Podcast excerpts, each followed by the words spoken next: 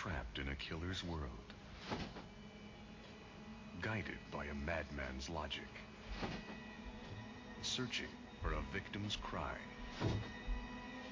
In February 1991, the scream of terror will be the sound of silence. The Silence of the Lambs, from the terrifying bestseller Welcome back to Horror Cult Trash Ever, the show that discusses all the masterpieces and trash pieces of genre cinema. I'm Gary, And I'm Chris. and we are finally at the end of our Halloween Classics episodes. Four episodes in, and that's it. Nearly at Halloween, two days away now, and uh, we've got a little bit of an unconventional one this week. Yeah, um, I chose to discuss Silence of the Lambs. It's my favourite film of all time. And it is a weird choice, maybe, for uh, horror, for uh, Halloween. Because it's not necessarily a scary film. It's not a conventional horror film. I believe it's a horror film. Um, IMDb doesn't. Uh, doesn't actually class it as a horror film. It's a crime drama thriller, but I think there's plenty of horror elements to it. Yeah, I've actually got a note down myself that IMDb doesn't class it as a horror film. Um, it, it- honestly, it's. I said this when we announced that we were doing this episode. It's like the whole is Die Hard a Christmas film thing. Die Hard is a film that is set at Christmas, therefore, yes, it's a Christmas film. Silence of the Lambs is a film that contains strong horror elements. It's a horror film. There's there's no no way about it. There, this is definitely a horror film. Absolutely, yeah, yeah. I, I, I. There's no doubt in my mind that this is a horror film, and the category that I chose this for was horror at the Oscars. Um, so I, I think it's definitely a horror film. I think it's also a milestone in horror filmmaking. I mean, this is you. This is. I think this is where a big change in horror came in once this was released. Because I mean, this is coming off the back of obviously the eighties. This was released in nineteen ninety one, so you know you're only two years into the nineties, and it's just coming off the back of where horror was mainly just slasher films. Yeah, slasher or it's sort of gone a bit cheesy horror films. Uh, there were a lot of comedic horror films in the 80s or, or very sort of camp horror. So you get a film like this that takes, you know, the subject matter very seriously. It is a very serious film. I, I don't think we'll get many jokes out of this.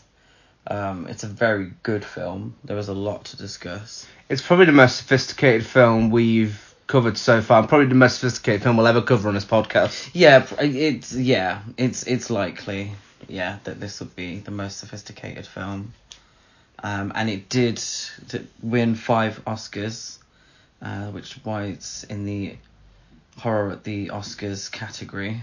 Yeah, and very well deserved Oscars as well. We've got Best Picture, Best Actor, Best Actress, Director, and Writing. Yeah, yeah. So uh, adapted screenplay. Yeah, I mean all of those. You know, I mean Best Picture obviously it's an amazing film. Actor and actress, the performances are phenomenal in this film. Um, great directing, and yeah, it's so well written, and it's based on a novel by Tom uh, Thomas Harris. Yes, based on a novel by Thomas Harris, a very popular novel. Um, yeah, I haven't read the novel actually.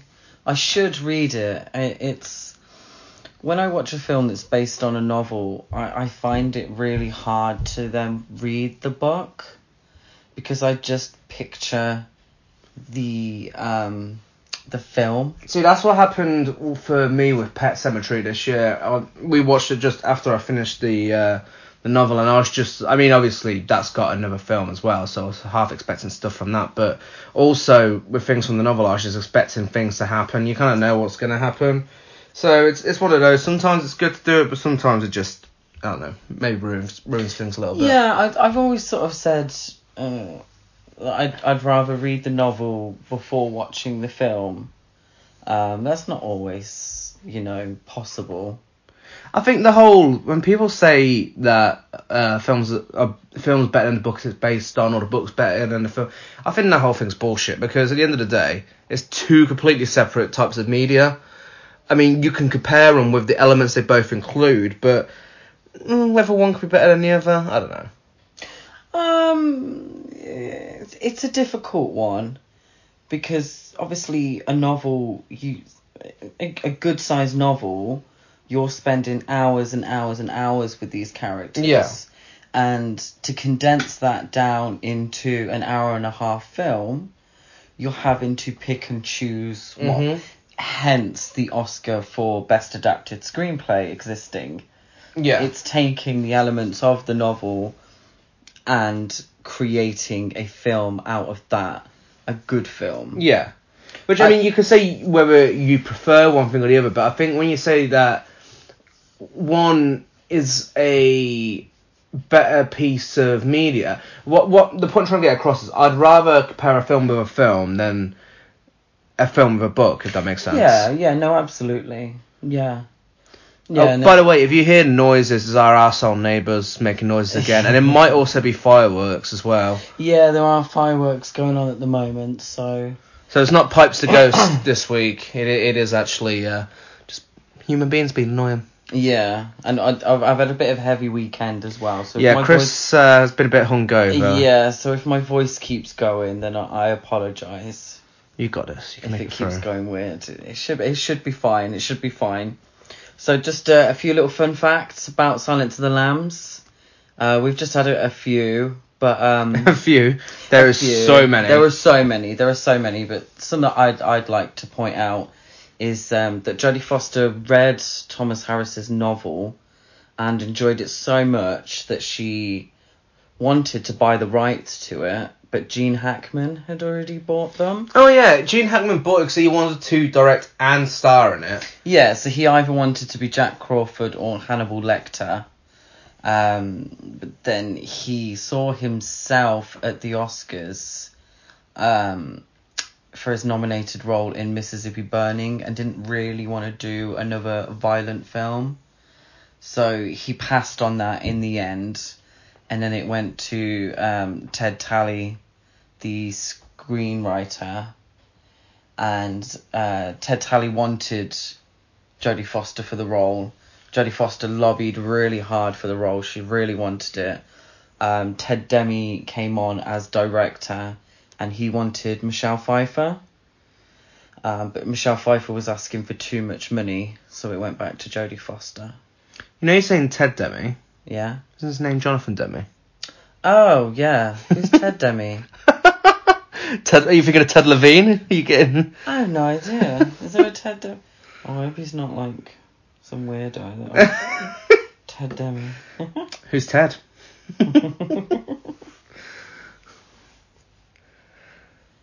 oh, he was the director as well. Who? What did he direct? Um, Blow, Beautiful Girls, The Ref, all films I've never watched, so I don't understand why. It could be because of Ted Levine. Oh no, Jonathan Demme is his uncle. Oh, okay. So there's some sort of relation. So yeah, but it's Jonathan Demme. My apologies, Jonathan Demme. Yes. Uh, so Jonathan Demme had uh, he directed um, something wild with Melanie Griffith. He directed. He um, directed Stop Making Sense, the Talking Heads film. He certainly did. Very good film. A lot of New Order music videos. Uh, he did Caged Heat, and he also did the remake of The Manchurian Candidate. He did do Caged Heat Yeah. because he was um, discovered by Roger Corman. Yes, I remember now. So Um, the remake of Manchurian Candidate might actually be good. Yeah, it might. do. Yeah, yeah. I love the original. That's one of my favourite films. Um, but yeah, have you got any interesting facts? I What do What do you have a think few. Michelle Pfeiffer in the role? Do you think? I think Michelle Pfeiffer would have killed it and would have been better than Julianne Moore in the sequel to this. because as much as I do love Julianne Moore, and Hannibal isn't the worst film, her accent is so off-putting in that film. yeah. Uh, yeah, it's just it isn't the best, but uh, you know it's, it's not an awful film. But that brings me to what I have got down about this. This is actually um, a sort of sequel to Manhunter, which I haven't seen. Uh, Manhunter I have seen, and that's a very good film. very Um, good Michael Mann film. Brian Cox as um, Hannibal Lecter was not as good as Anthony Hopkins, obviously, but it's still a good film that I recommend people check out. Well, it also spawned uh, three sequels, one of which is Hannibal, and then there's Red Dragon and Hannibal Rising, I believe the third sequel is called, which I haven't seen either, but I have seen Red Dragon, and that is fantastic. Uh, it also had its own TV show, which I haven't seen. I did I did watch the TV show up until a certain point, and um, it was good. Yeah, it was good. Yeah, that was way more. That was more horror than Silence of the Lambs. It had a lot more horror elements to it. Did you see uh, all the cooperation with the FBI with making this film? Yes, yeah. So uh, there was a lot of coopera- uh, cooperation with uh, the FBI. The FBI thought that actually um, they could get something positive out of this, and it'd be a good advert for getting more females to join the FBI. and there's also um, obviously because this is inspired uh, by near enough a true story uh, because well it is a true story but it's not you know specifically just based on that um, but Buffalo Bill uh, is based off a mixture of Ed Gein, Ted Bundy, and Gary Heidnik. Am I pronouncing that right? Oh, I'm not sure. serial killer. Um, so yeah, it's based off real life serial killers, and the relationship between uh, Clarice Starling and Hannibal Lecter is actually inspired uh, between the relationship of Robert Keppel and Ted Bundy, who it was a sort of similar thing. They this Robert guy needed to find a serial killer, so he was going through Ted Bundy to yeah. Oh, yeah. Ted. Yeah. So yeah, I mean, with that being one. said, uh, like it looks like all the actors did so much research into their roles, um, like talking to actual serial killers and people in prison and whatnot as well. And Yeah, yeah, and it, it's um, the FBI said that it, it's that certain elements aren't very accurate, and we'll get onto them. Uh, but as a whole, the film is very accurate to um how the FBI works. And just on Ed Ed Gein, um, he's inspired some cracking films, hasn't he? Yeah. I know. Obviously, he was a serial killer. I know. Um, I'm not praising him in any way, but he inspired Psycho, and he inspired Texas Chainsaw Massacre. Yeah, the it's uh, it's so strange how something so great could come from such a terrible Yeah, yeah. terrible thing. Um, did you know about uh, the the use of uh, characters looking into the camera and why that's done? Um, I read a little something, but remind me. So, whenever uh, someone's talking to Clarice, they look directly at the camera um, the whole time. But whenever Clarice is talking to someone, she looks slightly off camera, but it's ever so slightly. You've got to really look out for it. Um, but this is so you get the point of view of Clarice. She feels like the audience character throughout. Yeah, and she she is, you know, our heroine. She's our protagonist throughout the film. She's the heart of the film. Um, the AFI, the American Film Institute, not the emo band. Um, the American Film Institute did their hundred uh, heroes and villains, and Clarice came fifth on the heroes. She was the highest ranking female, and Hannibal Lecter was number one on the villains. I think there was another um, similar thing as well with like 50 horror villains, and he came number one on that as well. Yeah. So- yeah. Yeah, it's it's a film that's definitely had a him had a big impact. Yeah, and um, we'll get on to whether he's actually the villain of the film or not. Yeah, Because I, I, I do find there's a little bit of grey area there. yeah, it's it's definitely Something even one for him. Jonathan Demme brought up himself. Uh, Yeah. When he was casting Anthony Hopkins, uh, when he was casting for Hannibal Lecter, he chose Anthony Hopkins based on his performance in The Elephant Man. And when he told Anthony Hopkins this, um, Anthony Hopkins was taken back a little because he played such a nice character in The Elephant Man. Um, you're you're here to see that, Yeah. aren't you? Um, but he does. He he plays you know a really nice character in that film.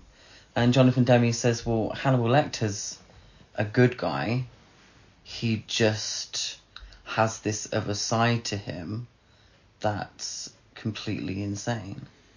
Yeah, which I, I think is actually explored a lot more in Hannibal. I think he's a lot more of a villain in that Yeah. because he's obviously jumped on the horror icons bandwagon, and uh, I think they just made a film, so he could be a villain in it. Yeah, yeah, and he is a villain. He's not a nice, you, you know what. yeah, but there is a lot nice. of there's a lot of good to him. Like, I mean, he practically tells Clarice where this serial killer is. Yeah, yeah, he's the big driving force Yeah. to Clarice actually solving um, the crime and finding Buffalo Bill. Um, but we'll, we'll get on to Yeah, that as, as so- we go through the film itself. Yeah, so we'll get onto the film now. So the plot is a young FBI cadet must receive the help of a cannibalistic serial killer to help her catch another serial killer who wears the skin of his victims. So, do you want Yeah. to start it off? Yeah, so we start the film in the woods near Quantico Valley, and we have Jodie Foster as Clarice Starling. Uh, she gets top billing in this film, and I think justifiably as Mhm. well. Uh, and she's running an obstacle course. Um, she's quite sweaty, isn't she? But she's determined, and uh, she's also alone. So she's doing this obstacle course, and it's just her, and we're introduced to her alone. And um, she's. I, I think there are uh, lots of parts of this film that give you a real key to Clarice Starling as a character. Um, and I think this is one of the fact that we're introduced to her alone on this obstacle course. I think that's very telling of the film that we're about to watch Yeah. um, her going ahead by herself. She got no one helping her, you know, Mhm. but she's there. She's got grit. She's got determination. Yeah, And it's a lot of Clarice working hard. Again, something else you're going to see throughout the rest of this film. yeah, yeah. She's definitely a slay queen, definitely, and we get that from the offset. So then she soon has a meeting with her boss, who is uh, Mr. Crawford. And uh, when she goes into his office, she notices articles and pictures around there of uh, of Buffalo Bill, which is the first bit of a hint we get about this character. Yeah, so on on her way to Jack Crawford's office, so she's been called to uh, Jack Crawford, who is essentially her boss, uh, and on her way she enters an elevator full of men, and again, Yeah, that uh, that stood out for me. Uh, it was like that that that moment was trying to prove a point. The one thing I'll say Yeah. about about Jonathan Demme is he his method of filmmaking is really interesting because I mean not only does the film have so many extreme close-ups of faces when they're talking, but uh, other than that, when he wants to get a point across, he's not very subtle about it, and I think it works really well. yeah, yeah, it it just It, there is a bit of subtlety in it, but at the same time, it's not. It, it does. It's not. It's really hard to explain. Like the bit where she goes to Buffalo Bill's house near the end, Mm. and you see all the bits and bobs come together. How she realizes, yeah, you know, it, it's things like that. It, it's not subtle, but it kind of is at the same time. It's yeah. yeah. There's a lot to be read into this film, and there, there are particular scenes or images that can be read into massively. Yeah, this scene in the lift is definitely Yeah, so she gets in this lift and there's men and she's she's quite short, you know, compared to these men. They're sort of towering over her. And you get it straight away. She's a woman in a man's world yeah. trying to make her way. That and that's the brilliance of a film like this. Mhm. Is that you don't have to hit us over the head. I know it's not particularly subtle, but you don't have to hit us over the head with Yeah. it. It can just be there. It's one moment at the beginning, but we look at it and we know we know, oh okay, that's who she is. Yeah. Because there's so much plot going on in this film that, you know, it can't spend too much time on certain things. Yeah. But it so brilliantly, you know, shows us this. You know, we we're no, we're not dumb people. We can see it and we we get it. Yeah, absolutely. Yeah. So then Crawford uh, explains to Clarice that she will be speaking to psychiatrist uh, serial killer Hannibal Lecter to basically get into his mind to figure out who this Buffalo Bill is. Well, no, he doesn't say that clearly at the beginning. So- no, but so that's what- but that's the impression so you she, get. That's, though. what she gets. So she, Yeah. he doesn't outright say it. So um, she's she's still a student at the FBI. She's the top quarter of her class, so we know she's good. He's got an interesting errand for her, and that's to go speak to Hannibal Lecter to try and get some any sort of information off of him. You know, to give him uh, a questionnaire to answer. And it, he calls it an interesting errand. So he's not saying it's anything specifically. Just you know, see what you can get, and um, feed it back to me. yeah. Whatever. I think, no again, specifics. I think the imagery put across by Demme in this stage, though, the fact that he shows you the Buffalo Bill stuff, he shows you her looking at that. Oh, we, and then yeah. he explains that. Oh, I think God. that's the picture I got yeah, straight no, away. we know that. Uh, Clarice isn't told that directly, um, because later on it's explained that she, uh, Jack Crawford didn't want Hannibal Lecter knowing Yeah. the specifics, so then he didn't tell Clarice the specifics of what he needed from her. Then we are taken to the uh, hospital, where hospital, prison. What would you class it as? Uh, I think I think it's a mental facility. Asylum, As- kind of, something like I to a can't, certain I can't remember what they call it. Uh, some sort of institute. For Yeah. Criminally insane. So she heads there to go speak to Hannibal Lecter. She's greeted by Dr. Frederick Chilton, Oh, who wow. really wishes he had a chance of her, but honey, slimy. it is Dr. not going to happen. Clarice Starling is far too good for him. Absolutely. Oh no, he's hot. This is, is probably your uh, your villain in the piece. His, his dialogue just consists of "You're pretty, you're pretty, you're pretty." Is that how many times did he call her pretty? About three oh, times. Way too many ugh. times. he says a pretty young woman to turn um, Hannibal Lecter on. Ew. and uh, she says that she graduated from UVA, and it's certainly not a charm school. Yeah. Uh, he, she she gets him straight away now. Not So- interested.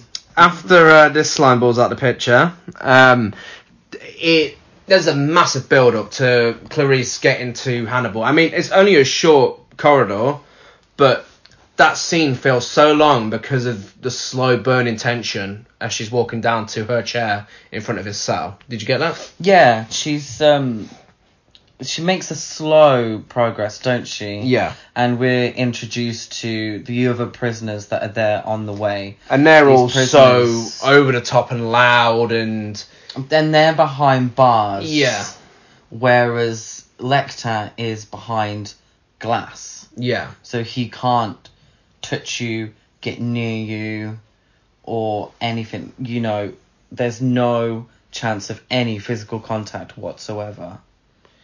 Yeah, so then we get our first conversation between the two of them. And these scenes of the two of them talking, it's just. It's unbelievable. It, it, it's hard to explain in a way. It's it's just so captivating. It, it just draws you in, and really not a lot is happening. It's just two people talking, but these dialogue heavy scenes are so captivating, and it's just quite intense. Yeah, the, the performances are exquisite, and they are throughout the whole of the film. But in particular, in these scenes with um, Anthony Hopkins and Jodie Foster together, speaking to each other one on one, and it's al- almost like um, a sport to Yeah. ha- to Hannibal Lecter. It's like a tennis match. He hits the ball, her ball's in her court. She sends it back. Mm-hmm. She's not as good as he is. I think she gets better as the film goes on. Exactly. Their, their chemistry builds so Exactly. much. But in this beginning scene, he's quite catty towards her, and he dismisses her. And uh, one thing about Hannibal Lecter throughout the film and and throughout you know the novels and the other films is this idea that he is a gentleman and that you know he would never outright be rude but there's those. Wow. I mean, in the sense of um, etiquette, he he ends up sort of being mean to her. yeah, this cheeky bitch makes a comment about her cheap shoes. Yeah, but it's it's you know it's a cutting remark until until um, uh, the end of this conversation where he really goes full on. But you know, it's almost as if she's his guest. Yeah. He tells her to take a seat. He's very polite. You know, he's he stood while she's sat down. You know, very gentlemanly, and um, yeah, the, these conversations are great between them. Anthony Uh, Hopkins is just so creepy in this role. and he is because he, he he's almost waiting for her as well. Yeah. She she gets to the end and he he knows and Anthony Hopkins said that he he based um a lot of his performance or and he got a bit of inspiration from Hal in 2001 A Space Odyssey Hmm. in the sense that Hal was the computer that ran the ship Yeah. And he was all knowing, so which made him even scarier. So Hannibal Lecter, he he knows, he knows she's Mhm. coming, she he knows who she is, and just sort of plays a little game with her Yeah. throughout the whole of the film. And he knows full well what the FBI are looking for from him before she even knows. Yeah, Like, I mean, this first conversation they have, they he mentions Buffalo Bill and then you know explains to her that he wears the skin of his victims and such. But then a, a lot of the time within this conversation and during later in the film, he tries to get really personal with her as well. And yeah, it's just the the gentleman in him, and which is the the comment that um, Jonathan Demme made about him being a good guy. The gentleman in him wants to help. yeah, But the insane cannibal in him, he's going to make it into a game. And if you don't win the game, you know, you you don't get Buffalo Bill. Well, within this first conversation, he says a very, very iconic line. And that's the thing with this one, there's so many iconic lines of dialogue. And what's his first iconic line? Hmm? This first iconic line within this scene Which was that? about eating a liver. Oh, okay. Oh, that's the first iconic one. Mm, I'd say so. Yeah. Yeah. Well, no, I, I, I, No, I'm for you to do your impression. I'm... oh, I don't have an impression. Well, what's the line? What? You say the line. You're so. I haven't got it written down. Oh God! A census taker once tried. Oh, what was it? A census taker Yeah. once tried to test me. I ate his liver with a uh, fava beans and a nice Chianti. This is your favourite film of all time. And you my couldn't do that favourite film. but I, my first quote is, and I hope my mum Cheap never shoes? listens to it. No, I can smell your cunt. That's my first one. And you're saying That an oh, iconic line? Wow. What did Mig say to you? Oh, I can smell your cunt. and he's like, well, I couldn't smell it, but uh.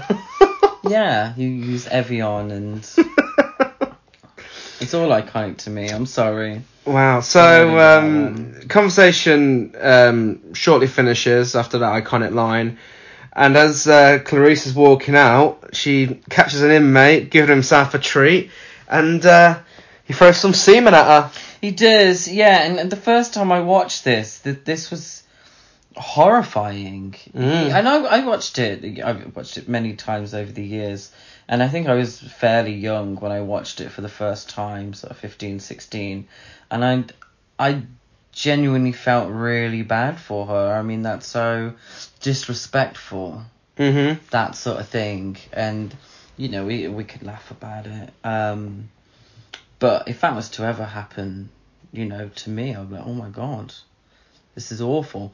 And Hannibal Lecter feels the same way so he was playing this game with her at the beginning and dismissed her as a silly pretty face the, the same way that Chilton did you know just a pretty face to try and turn turn him on and to get something more out of him more than you know a, a pig like Chilton ever could.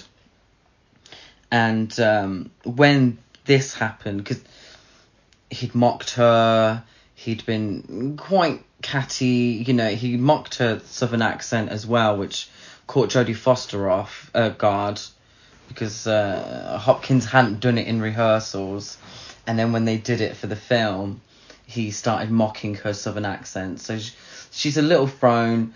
She gets big splodge of semen in her face from some uh, insane guy, and uh, Anthony Hopkins, uh, Hannibal Lecter is horrified at this, and he said he gives her a little nugget of uh, information, doesn't he?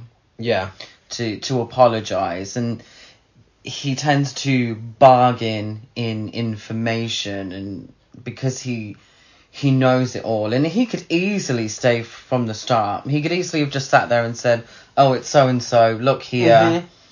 But it's a game to him and he didn't think Clarice Starling was fit enough to participate in the game. And he gave her a bit of information as an apology and see where she took that. And then we see throughout the film that he has more respect for her because she's taking this and she's actually going with it and she she you know she gets it right.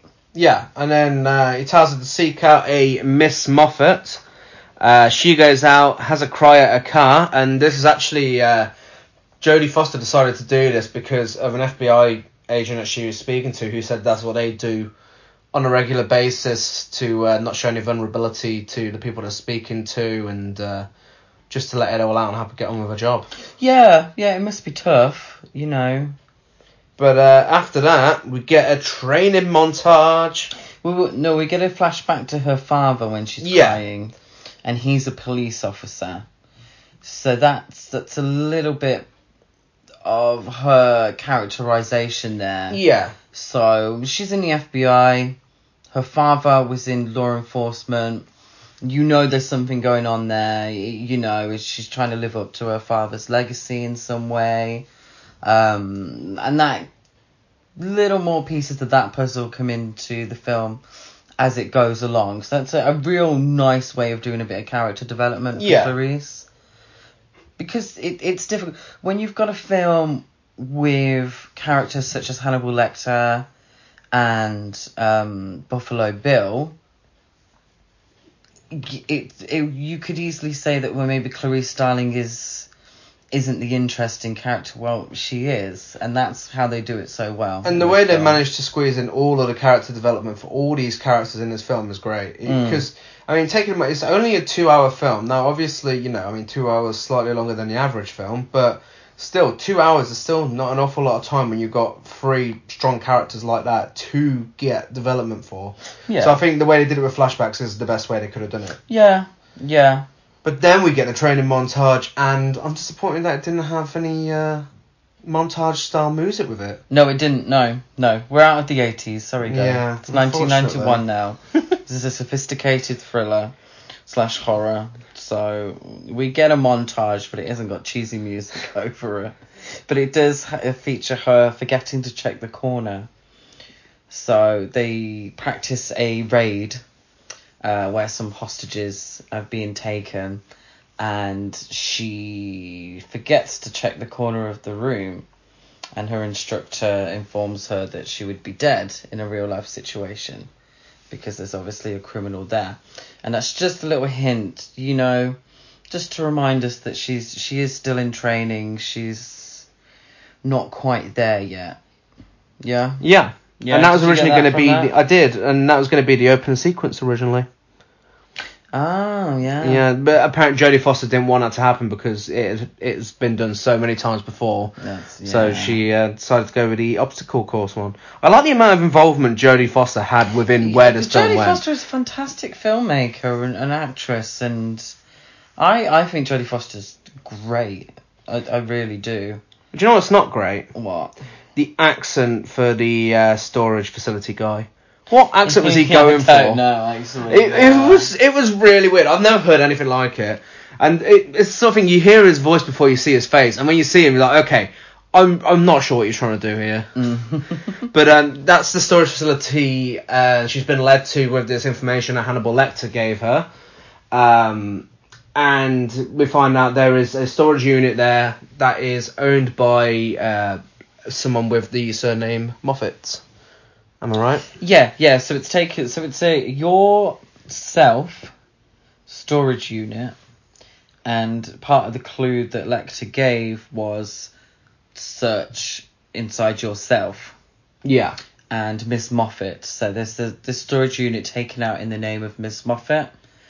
Clarice uses her smarts, finds it, goes alone to investigate. And this is one of the issues that the FBI actually had with the film, is that she would never have been allowed to go Yeah. alone um, to somewhere like that. Because she states that they know she's there, um, but the FBI, she would never have been allowed to go alone to the storage unit. But, you know, it's part of the film. She's a lone wolf in many senses. Mhm. She relies on herself. She's, as cheesy as this sounds, she is a strong, independent female. Yeah. You know, however cliched and No, silly that sounds, but she is. And you, they have to sort of tweak the truth a little bit to get that across to us. And then within this uh, storage unit, she finds a car with women's clothes and a uh, face inside it. Yeah, so in well in a jar. Yeah. So the the um a human head um that we find out is a man wearing makeup and she finds that in a jar being preserved. So obviously that startles her and that's taken in as evidence. Well, it startles the audience as well, because like you said, this is a sophisticated film, and even the semen scene, it's like those two scenes in particular. When I first watched it, I was like, oh shit, I was not expecting this. Like, I, I was expecting something this. I mean, you obviously you find out about him wearing the skin of his victims and whatnot, Buffalo Bill, but you don't really, with the way the film's going and how it's presented, you don't really expect to see stuff like that. So when No. it does show it, it's kind of like, oh, And horror isn't always blood and guts. No. It's not always people getting limbs chopped off. And, you know, there are bloody scenes in this film, but horror can come from so many different places. And e- even an image like um, the one of the semen, you know, that's a horrifying image. Yeah. You know, it's not, you know, she hasn't been stabbed, she hasn't been thrown off a building, but that that's horror. That's I think that's horror. Yeah, it is. So there's more Hannibal and Clarice, and this time he tries to encourage her to get uh, Crawford to be uh, her sugar daddy. In so many words.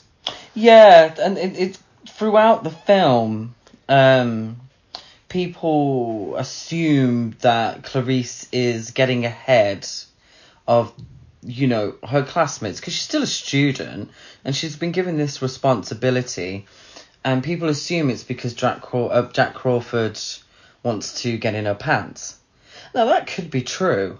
I mean, she's a, you know she's a strong character.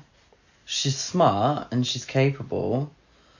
But there could be that underlying feeling that she's, you know, Jack Crawford's chosen her specifically because he maybe has the hots for it. It's not explored too much in the film, apart from people referencing it or assuming it. Yeah, which I mean, she shuts him down anyway and says, "Yeah, oh, absolutely. not what's happening." You know, but I mean, I assumed that in real life, you know, that there weren't many females in the FBI, Yeah. and maybe you know, they were treated like that. well, they probably were actually. They probably were treated like that. Well, after this, uh, Hannibal makes it clear that he knows who Buffalo Bill is, uh, and says that he will help Clarice find him. And uh, I mean, it's pretty much what we already knew anyway from the Yeah. first film, but he confirms it. Yeah, and it, an, an interesting part is um that she returns to him and it, it's pissing it down with rain, and he offers her a towel. Yeah, yeah, and that really creepy scene where it's just like sitting in the shadows. Yeah, he's sitting in the shadows, and suddenly this towel comes out. Um, and you know, again, it's him being a gentleman. You know, offering a towel. You know, that maybe there's a good guy in there, but just isn't coming out. You know, or or only very subtly coming out. Well, after this, we are introduced to a new character uh, called Catherine, and uh, she's introduced singing a bit of uh, Tom Petty, I was singing an absolute banger. American Girl. Oh, what what a great song. And uh, as she's uh, she's driving up to her house and someone's spying on her, and uh, we're soon introduced to Buffalo Bill, who's uh, trying to put a bit of furniture in uh, in a van. Asks her to go in the van, and uh, I thought he was every time I watch this. I don't know why I always forget this happens. I always think he's just going to lock the door, but uh, he does some brutal punching, yeah, out. this is taken directly from Ted Bundy. So this is what Ted Bundy used to do. He used to um, put a fake cast on an arm or um, have crutches and help women um, and ask women to help him in situations like getting a sofa into a van and then take advantage of them at that point. So th- this is taken directly from Ted Bundy. And then, um, I mean, yeah, I, I didn't know that actually. We need to watch Yeah. the Ted Bundy tape on that. Yeah, like, one big thing about Ted Bundy that always comes up and is how charming he was, and how he so easily lured women into you know these dangerous situations because he was charming and you know he pretended to be incapacitated in some way and they wanted to help him which makes him even more creepy Well, next, Buffalo Bill cuts her dress off because he makes a point about making sure she's a size 14 prior to Mhm. that. Cuts her dress off and drives away. And then uh, another victim is found uh, in a uh, in a lake somewhere, and uh, we get to see an autopsy of this victim. And a cocoon is found in her mouth, as well as uh, obviously having skin cut off her and whatnot in the usual Yeah, so Bill th- this is a, a, another piece of horror of the film. Is, Yeah. is the views of these uh, of of the dead body having the post mortem after it's come out of the water. You know, it's a very gruesome image. And Yeah. uh, what what what's interesting about film because it's not a mystery. We know who the killer is. You know, the, we've seen it. We've seen Catherine get um get abducted. So we know who this is. So now we're waiting for Clarice to find him and put the pieces together. I I, I think it's an, an interesting way that they do it throughout. yeah, and it's not long after that when we get to see his uh, little hideout, and now that is pure horror. That scene where uh, it's going through his basement, and obviously you see the skin that he's taken off his victims. You see the uh, the women's clothes out, and uh, basically everything you found out about him up to this stage is shown within this sequence. And then we find out he's got a well, um, which has a voice coming from it, so that's where uh, Catherine is being kept and uh, and then after this we get some more Clarice and Hannibal. Now this is where we find out more about Clarice's dad, because uh, Hannibal Lecter makes it clear to her he wants to know about her, uh, you know, wants to know about her child, he wants to know her worst childhood memory, uh, and then that's when she explains about the death of her father. Um, yeah, it's a real eye-opening scene. You agree? Yeah. Um. Where are we? The scene where Hannibal Lecter's asking her for a worst childhood memory. Oh, so have we gone past the scene with the uh, the moth where she gets hit on at the museum? No. Maybe. I think I might have actually stepped it out. Okay. So, Yeah, she does get hit on by the guy at the museum. yeah. So the the um the um cocoon that's found in the girl's throat. Um, she takes it to the museum, where two nerdy guys uh, check it out and realize that it's uh, a moth that's only found in Asia. And they explained that um, this moth would have had to have been looked after very carefully and be very loved by someone for it to have survived in the climate. And that, to me, is quite an interesting um, area of Buffalo Bill's character, Yeah. where he's seen to take great care of these moths and his dog, Precious, Mm-hmm. and have all the love and compassion, but yet treat his victims so disgracefully. Yeah, and it's within this next scene with uh, Hannibal where, you know, after he asks about uh, Clarice's worst childhood memories, after that, where we find out a little more about his motives, Buffalo Bill's motives, as to why he's doing what he's doing, which brings up a subject we were talking about two weeks ago with the, uh, the whole, whole, representation. yeah so the whole idea of um him being transgendered or so Lecter explains that he's not transgendered in the same way you know um people see transgendered people Yeah. so so essentially that they're talking and um, Jodie Foster explains that transgendered people are usually quite passive, you know, because she's all all, all about sort of um, you know looking at the psychology a, as well of of crime, and um, Lecter explains that it's not being transgendered. He's so obsessed with changing who he is, and the idea that he's not the person he's meant to be Yeah. that he and, and that's the significant of the moth is the idea of you know cocooning and then becoming something else. Buffalo bill believes that's because he's transgendered. And how do you think that falls into the representation of trans people in this film? It's because a lot of people lobbied against it and, and said that that you know um, that it painted transgendered people in a bad light, and that he was a serial killer because he was transgender. There was just a correlation between the two. So we spoke about it in Sleepaway Camp. Yeah. Well, I was going to say, I think the representation in this film, it's still not great, of course, but I think it's better just for that line alone about Jodie Foster saying about trans people being passive.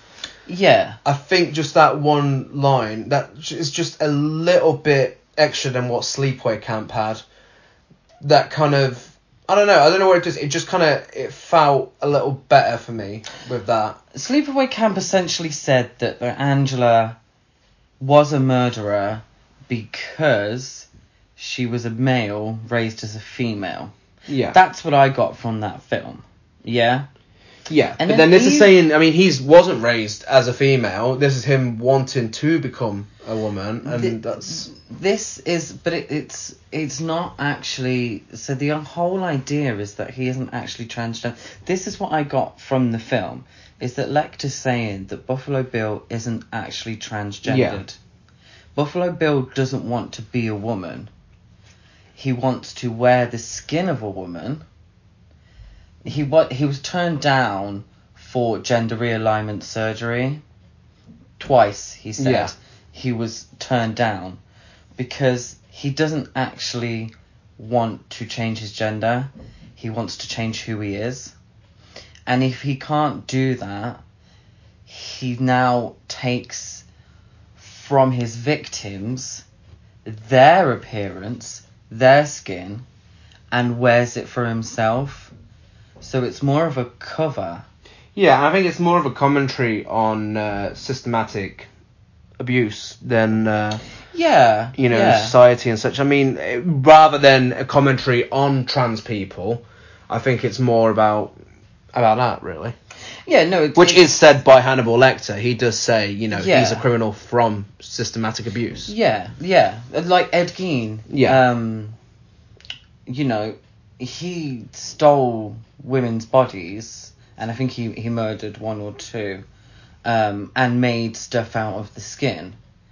Um, he, you know, he had a terrible relationship with his mother, and a lot of a lot of serial killers have terrible relationships with their mothers, and this isn't really said in in um, Silence of the Lambs, um, but it's you know stuff like that, and that's where it stems from, and I think that is explained in this film. Yeah. No, absolutely. You know that it, it's early childhood trauma starts these things. Which is interesting considering they decided to put the character development in about Clarice and her troubled childhood. Yeah, exactly. So you know it it, it leaves so many opportunities for thought within yeah, you exactly. know every character. Yeah, because what I think Buffalo Bill is is a selfish character, a self-centered character. Yeah. And when um, Senator Martin's on the television screen, um, she keeps referring to Catherine by name, and they point that out and they say, you know, oh wow, you know, she's doing a really good job because she keeps referring to Catherine by name. But Buffalo Bill never says her name. It's it. It's an object. Yeah, and I was just about to say that the next scene is actually that scene where he that starts- leads yeah, on to the next scene. Exactly. in which he says another iconic line. Have you got a Ted Levine voice? Uh, no, I haven't actually got a tell you. and can you do it? it rubs the lotion on the skin. And that's the. is that a good impression? I, Not really. No, but he does look like Noddy Holder. Did you get that?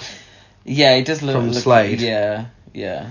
People might not be familiar. Anyone from America's not going to get that. Um, but the the the band with the Christmas song, I, I don't know how else to explain them.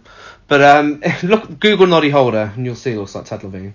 Um, but yeah, so uh, we're getting a bit of interaction between him and Catherine, uh, who is obviously down the well still. Yeah, so she's down the well and he's given her some lotion to put on.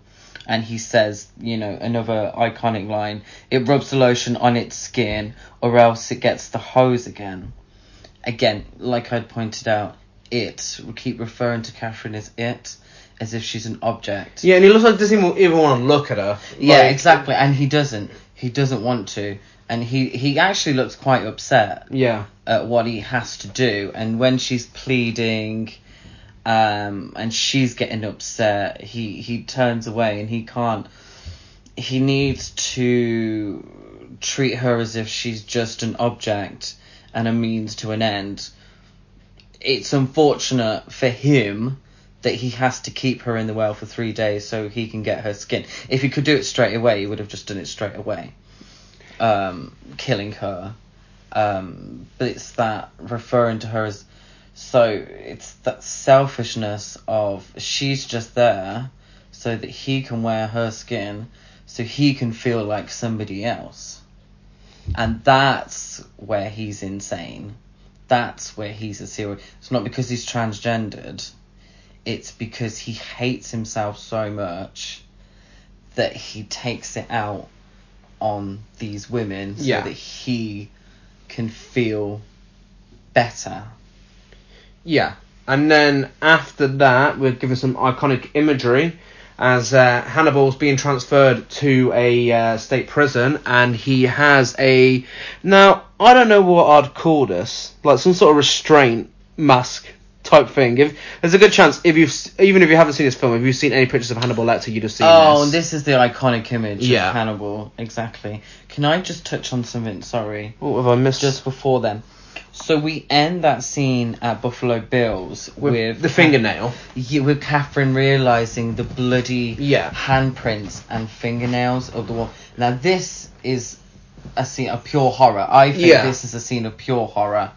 And when she screams, it's because she realizes that he's not kidnapped her for any ransom. Mm-hmm. He don't know who the hell she is or who the hell her mother is, and that there have been people there before. You know, she knows that this guy is insane. Yeah, and it, it leaves it up to your imagination. And for me, one of the worst things to imagine is something damage to fingernails. So that. really Oh yeah, yeah, yeah, yeah. Because you get you get a shot of that Uh-huh. um, when they had the post mortem to the um the, the first victim. Yeah, and then it's after that. I did. I actually got that wrote down. I don't know why I didn't mention that. But uh, then after that, you get Hannibal in his uh, what? What do you call it? Is there a name for it? I feel like it'd be like a muzzle. Yeah. I want to call it a muzzle. Yeah, pretty much. Uh, does the same job. Stop him from biting. ex- Yeah. So essentially. we get some uh, a conversation between him and uh, Catherine's mother, uh, to which he's being his uh, best sassy, charming self. Yeah, so this is going back to how he treated Clarice. Uh, condescending, um, quite rude, um, but also giving those little tidbits of information as he goes. Um, and playing playing the game, playing a game with people, and which is what he likes to do. Yeah, has some uh, has a bit of conversation about her doing some breastfeeding. Yeah, Talks about her tough nipples. yeah, Uh, but he, he does also say that Buffalo Bill's real name is Louis Friend. It's like, hmm. Is it though? Like when you hear it, you're kind of like, yeah, that's that's fake. He's not telling the truth. yeah. But again, it's another anagram. It's, It's, an uh, anagram. It's a game. You know, he's playing a game with people.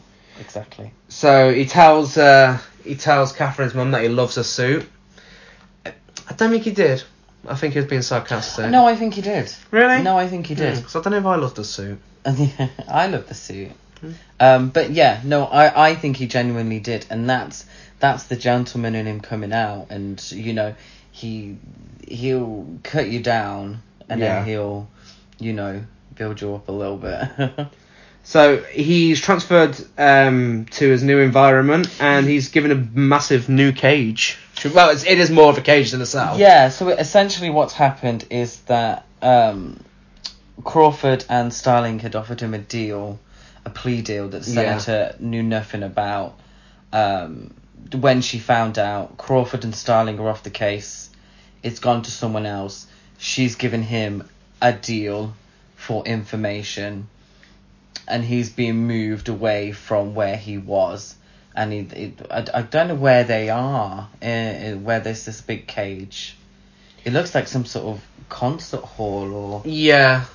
wherever they could find. Well, he. Um, I mean, yeah, I do want to say the location choices in this film are fantastic. Ev- everywhere looks, Oh, beautiful. looks great. Absolutely, the set Um, designs are great.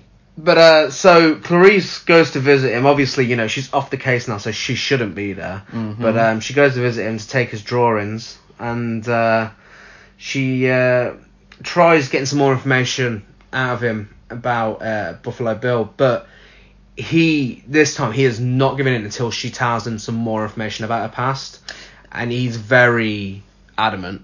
Yeah, about yeah. it. So um, Clarice has figured out that Louis Friend is not that person's name. It's actually an anagram of the, I think the Latin name for fool's gold. Yeah. So he, she knows he's taking the piss, and so she goes to try and get that bit more information out of him until she's off the case. And it's it's like I said earlier about this tennis game that he likes to play, Mhm. this tit for tat. Um, now it's gone into he'll give her information if she gives him information about herself and he he likes to get into people's heads and being able to to learn about her past and her psychology is fun to him.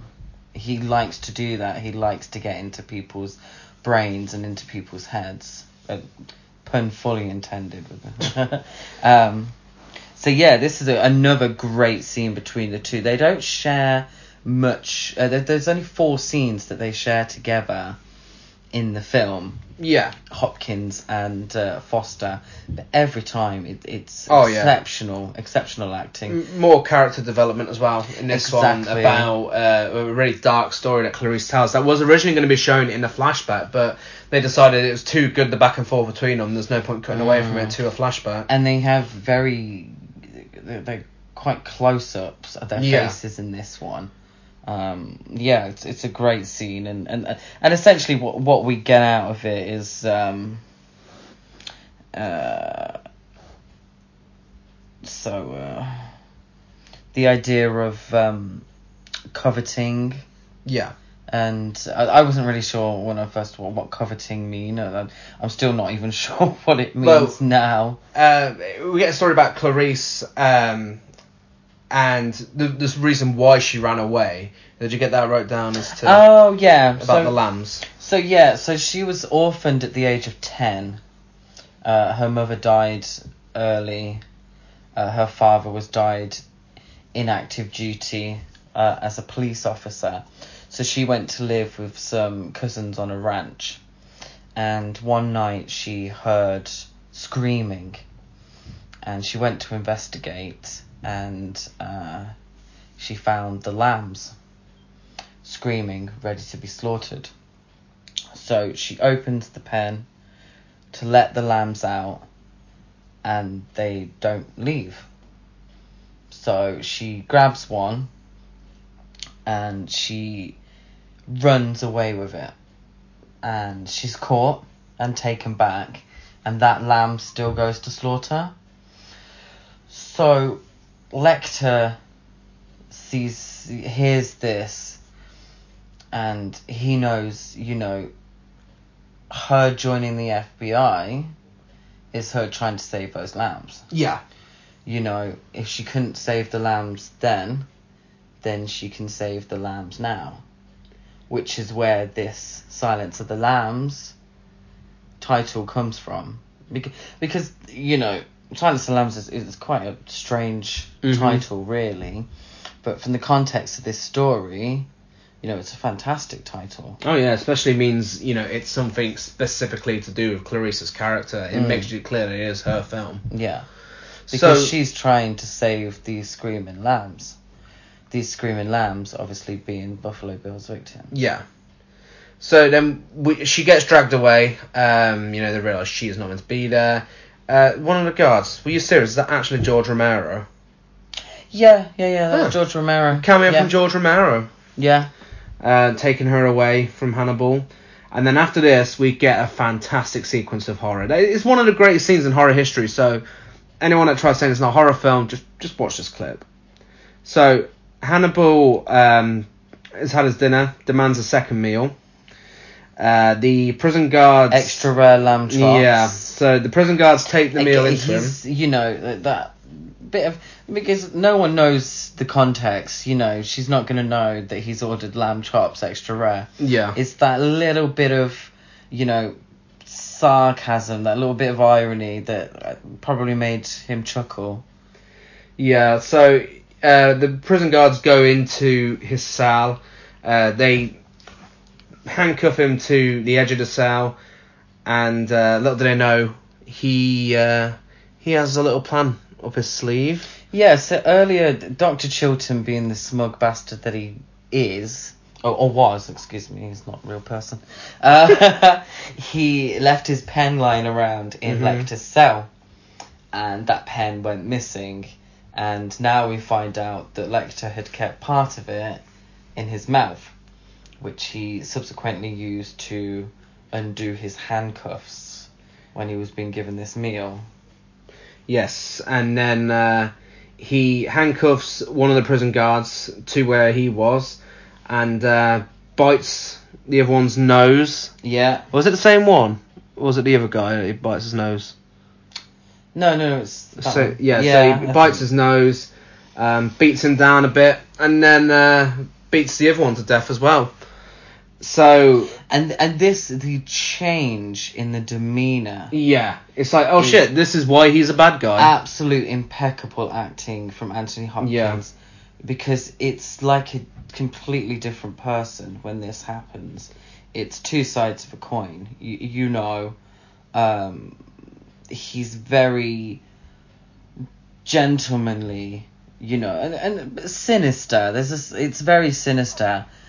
But the moment this happens, yeah, and- Anthony Hopkins, his body language, his face changes. It's fantastic. It really is. And then his Fantastic plan acting. on on how he gets out is just so elaborate, but so terrifying. Yeah. It's it's by far one of the scariest scenes in the film because Yeah. Uh, You- very tense. you get sequence. obviously you know everyone's made alert, uh, everyone's aware of this now, and uh, they find one of the prison guards strung up on the cage with his insides like all torn out, and it looks horrific.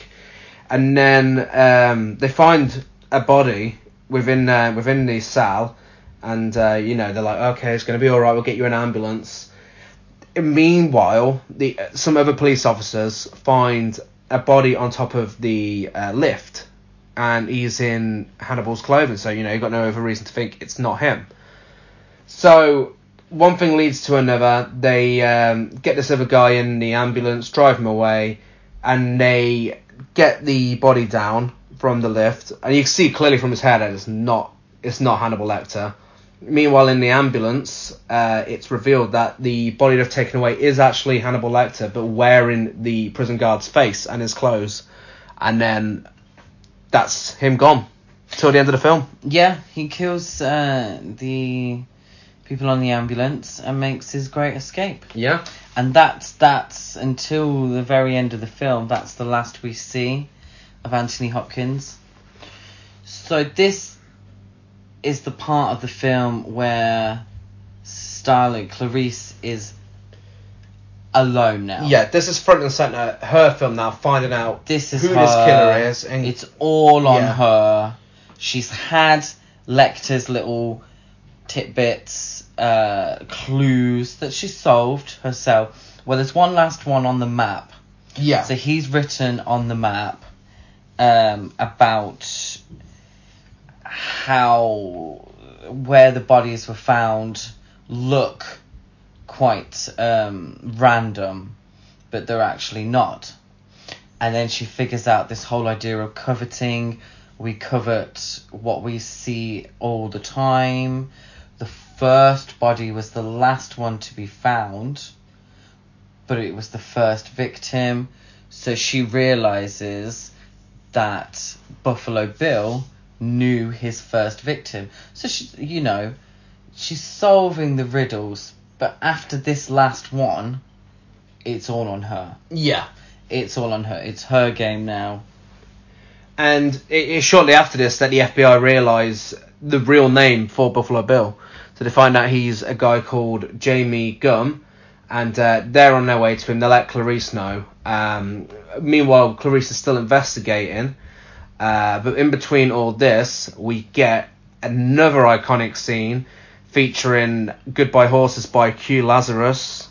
And yeah, uh, banger of a song. yeah, it's a now the editing in this film is some of my favorite editing in any film ever because they it, the editor knew how to build this suspense because this is the first example. You got Buffalo Bill putting his makeup on, looks like a modern day YouTube tutorial, putting on makeup, putting on makeup with Buffalo Bill.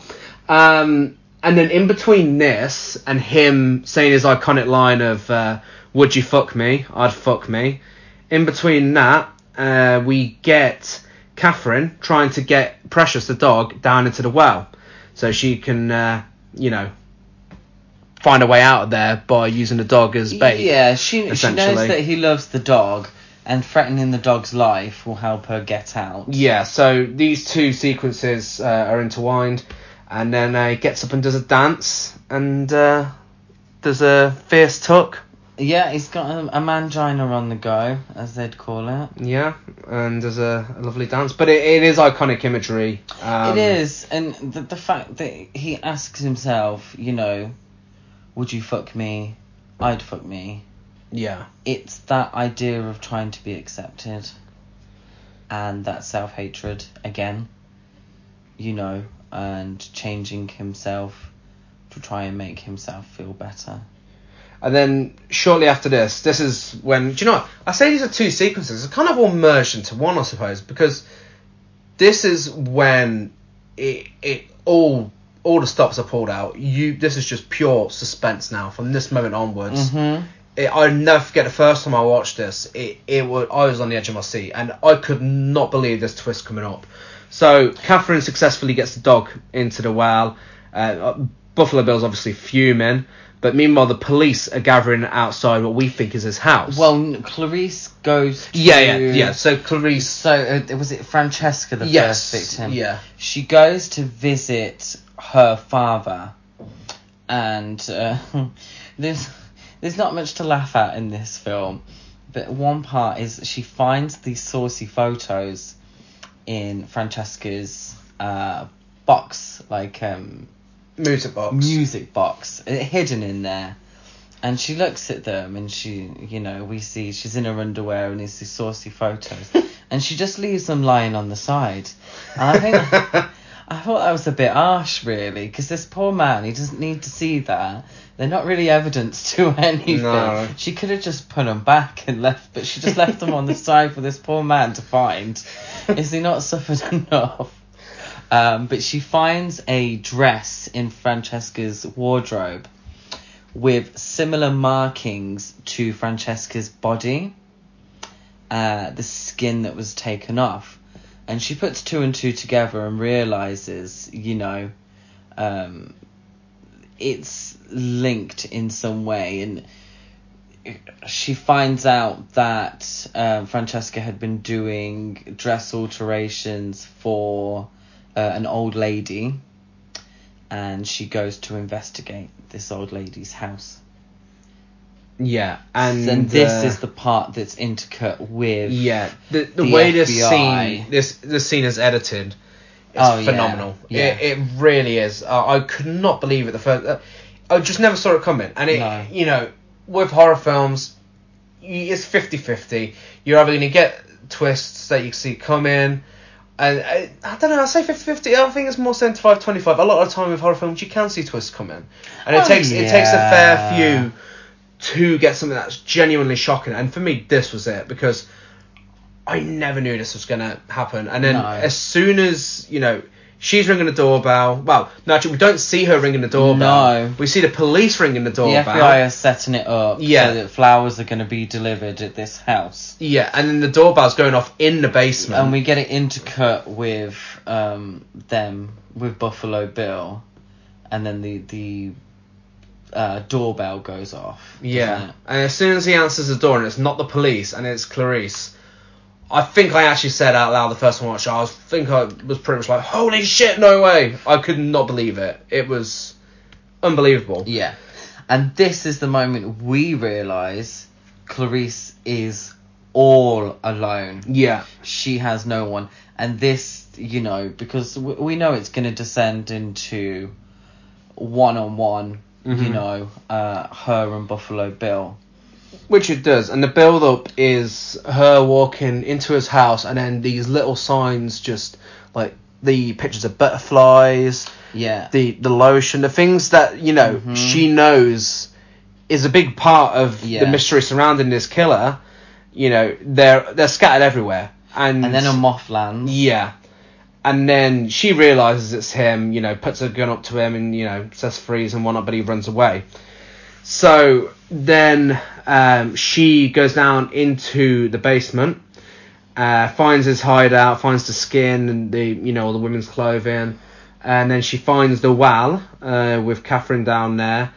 Um, you know, tells her to try and stay quiet while she goes and looks for him, and then the cat and mouse sequence is made even more suspenseful by the lights going out, and then we get a point of view shot from Buffalo Bill where he can see Clarice, and we as the audience can see her in the dark wandering around, whilst you know she has no idea he's behind her, and that is just suspense in its purest form. Yeah, yeah, it's an extremely tense scene. Yeah, it, and it's just you, you don't know what's you don't know if she's going to get shot, if she's going to shoot him. You and it leaves you hanging for quite some time. Yeah. Um, and then she hears him um, with his gun, but she turns around and shoots him just in time and kills him.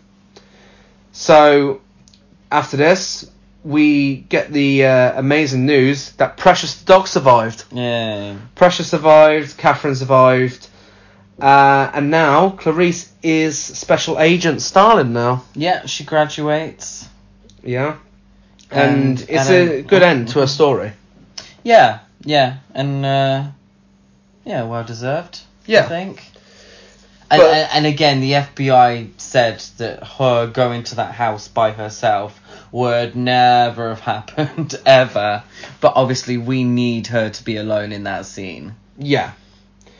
But uh, it it's does make a big difference, and I think the FBI did say, I think it was in the uh, trivia for it that you know it would have to be a once in a Yeah, Lifetime. It would never. Yeah. happen again. But um, yeah, so we all think that's it. It's the end of the film. But Clarice gets a phone call, and uh, it's a familiar voice asking if the lambs have stopped screaming. It's Mr. Lecter In- on the oh, well, Doctor Doctor Lecter. Excuse me. In a very uh, fetching wig. Yeah, beautiful wig. on uh, I I believe some sort of Caribbean island. I think he is. Yeah, and he's about to have a friend, an old friend for dinner. And we see Doctor Chilton, Yeah, and uh, we realise that Doctor Chilton uh, it's on the menu, might yes might not be there for too long. and that's it. End of the film. Yeah. Masterpiece. Yeah, and, and, and truly a phenomenal film. And I, I could talk forever. I don't, I don't think we went as in depth as I could have. You know, I, I might write an essay on it for you sometime because I could go on and on and on about, you know, the characterization in that film, the themes that have been brought up. You know how great everything comes together. Um, yeah, I, I, Yeah, I could go on and on. And the fact that there is so much to talk about it just proves how much of a masterclass in filmmaking it really is. Yeah. And I, I really want to see some more of Jonathan Demme's films. Um, particularly interested by this Manchurian Candidate remake that was out years ago. Still haven't Mm. seen. So Meryl Streep's in it, isn't it? Uh huh. I don't know. I'd I'd be a bit scared that it wouldn't come close to the original. It's one of your favourite actresses playing the role of one of your other favourite actresses. Oh, I know, yeah. In a film by the director of one of your favourite films. What could go wrong? That's true. that is very that is very true. But um, and then obviously Caged Heat. I'd really like to see Caged, Cage. Heat. I've seen Caged Heat. It's all right for a women in prison film. about um, Stop Making Sense. I mean, Talking Heads are your favourite band. Yeah, love film. love stop making sense. Yeah, but that that's a concept film. Um, he also did uh, Philadelphia. Uh, the Tom Hanks film. Okay. Uh, he also did something wild. I mentioned that earlier with Melanie Griffith. Uh, that that's a fun film. Her and Jeff Daniels. Uh, but yeah, so we should probably explore more of his. I think he's one of these that doesn't really stick to a genre. Yeah, Uh, that does a little bit of everything, which which is good. it's very good. But uh, yeah, solid five star film. Can't fault it. No, No, no, I, don't have- I and that's a very rare thing for this podcast. Like, even we've been talking about good films now for four weeks, and even you know, films that I love, films that Chris loves, and that we've spoke about. There's still been faults to find him. This film, I genuinely. Even as even the trans representation, it you know, it could be explained away. It it doesn't necessarily impact the film. It I can't find one bad thing to say about it. No, I, I, I really do think that every moment of this film is cinematic genius. Yeah. I mean, it's definitely within my top 10 of all time. I believe it's your. This is my Number number one film. Yeah. And if you haven't seen it, then what the fuck are you doing? What- Yeah. I, I, it's, I, I want you to listen to the podcast, but also I don't want to be spoiling all these films for you because, you know, watching Silence of the Lambs for the first time is a wonderful experience. Yeah, not it's, knowing. yeah, it's like Ghostwatch. I mean, you could easily listen to our episode of Ghostwatch, watch watch the film after it. It'd probably be better for it because you've got that backstory there. It, it needs the backstory that film, but with Silence of the Lambs, it's like that sequence um, where Clarice finds out where Buffalo Bill is. I'd hated for that to have been ruined for me. Yeah. Because I mean, obviously, I only watched it for the first time about five years ago, so it's been around uh, for a long time before that, and I never got that scene ruined for me, and it was so impactful. So, you know, I mean, if you listen to this, it's already too late. You've already heard it. Yeah. But um, I, if you haven't seen it, I'd be very shocked. I'm, I'm sure most people have seen it. the shit film. films we talk about. You know, I wouldn't want anyone to be put through feeders. you know, listen to the podcast, listen to us take the piss, and you know, leave it at that. But these these horror classics that we've been through, I, a lot of them watching it for the first time, it is an experience Yeah. that I, I wouldn't want anyone to miss out on. So we should probably have put this at the beginning of the podcast. So Ah, people pause- know what they're in for when so they you to could us. pause and uh, go and watch it, and then come back to us. Well, that's it for Halloween Classics. That that's is, our four yes. films done. We will be back in two days' time with a bonus episode where we will be talking about Scream Queens of horror. Yeah, yeah. Really excited for that one. It, it's one of those. It's either going to be our shortest episode or our longest episode. There's going to be a lot to talk about. I think. It's. I think we're gonna have to be very specific, or we're gonna go on masses and masses of tangents. Yeah, Jodie Foster's not going to be on there because there's a difference between Scream Queens and just someone who starred in a horror film. Yeah. No. Of course. Yeah. Yeah. Which I'm sure we'll do a strong female lead episode one day in the future. But uh, for now, we wanted to get some out for you guys on uh, Halloween, and uh, celebrate we, Halloween. yeah, we figured we'd go with our uh, most talked about subject. Yeah, yeah, we we talk about slay queens and scream queens a lot, so which is why we're gonna have to really have a plan in place. or Yeah. we're just gonna keep going on and on and on and on and on. But yeah. which I'm never prone to doing, obviously. Okay. anyway, um, yeah, so that's it for this week. So don't forget if you're listening on Apple Podcasts, don't forget to rate, review, and subscribe. Uh, anything else you're listening to, give us a like and follow. Uh, again, we are on YouTube now as well. If you want to go and subscribe to us on there, uh, we're on SoundCloud and Podbean. And uh, check us out on social media. Horror Cult Trash over on Instagram and Facebook. Uh, Horror Cult Trash on Twitter. Get in touch with us. Tell us what you think of Silence of the Lambs. Uh, you know, your interpretations of what's happened within the film and such. You know, we always want as much feedback as possible. And uh, yeah, I'm Gazmo205 on Instagram, GazCruise92 on Twitter. I'm Chris Barker eight two three on Instagram and Twitter. So we will see you same. Ah, shit! We won't see you same time, same place next week. We'll Nice. see you on Thursday. oh, this bonus episode's throwing me off. Uh, See you on Thursday. Thanks for listening. bye.